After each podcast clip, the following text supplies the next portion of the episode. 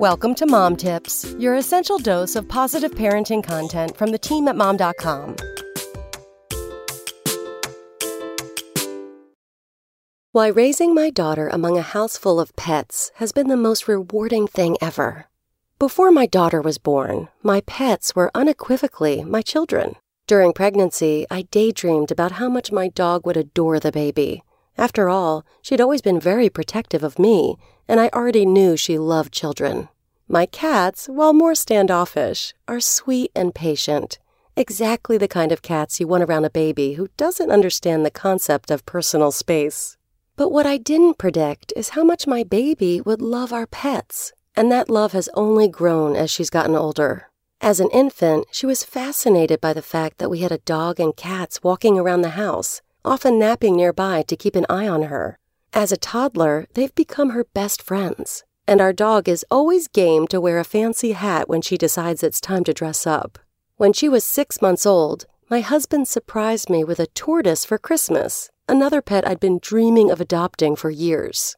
My daughter quickly opened her heart to him, too, and every time she sees him barreling around his tank, she waves and blows kisses to him.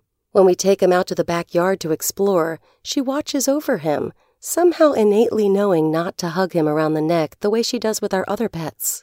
It's so much fun seeing her love the animals who were my babies before she was my baby, and seeing them love and protect her right back. And even better, she's getting to learn about these animals from a young age and I'm happy to say she'll never be the kind of kid who is spooked by a reptile. Having animals at home has made her that much more interested in them even when she sees them outside of the house. At the zoo, she is mesmerized. At the park, every duck she sees warrants several quacking sound effects. Then again, she quacks at every animal that happens to have a beak. We're working on it. And on a bad day, a YouTube video of kittens and puppies calms almost any tantrum you can imagine.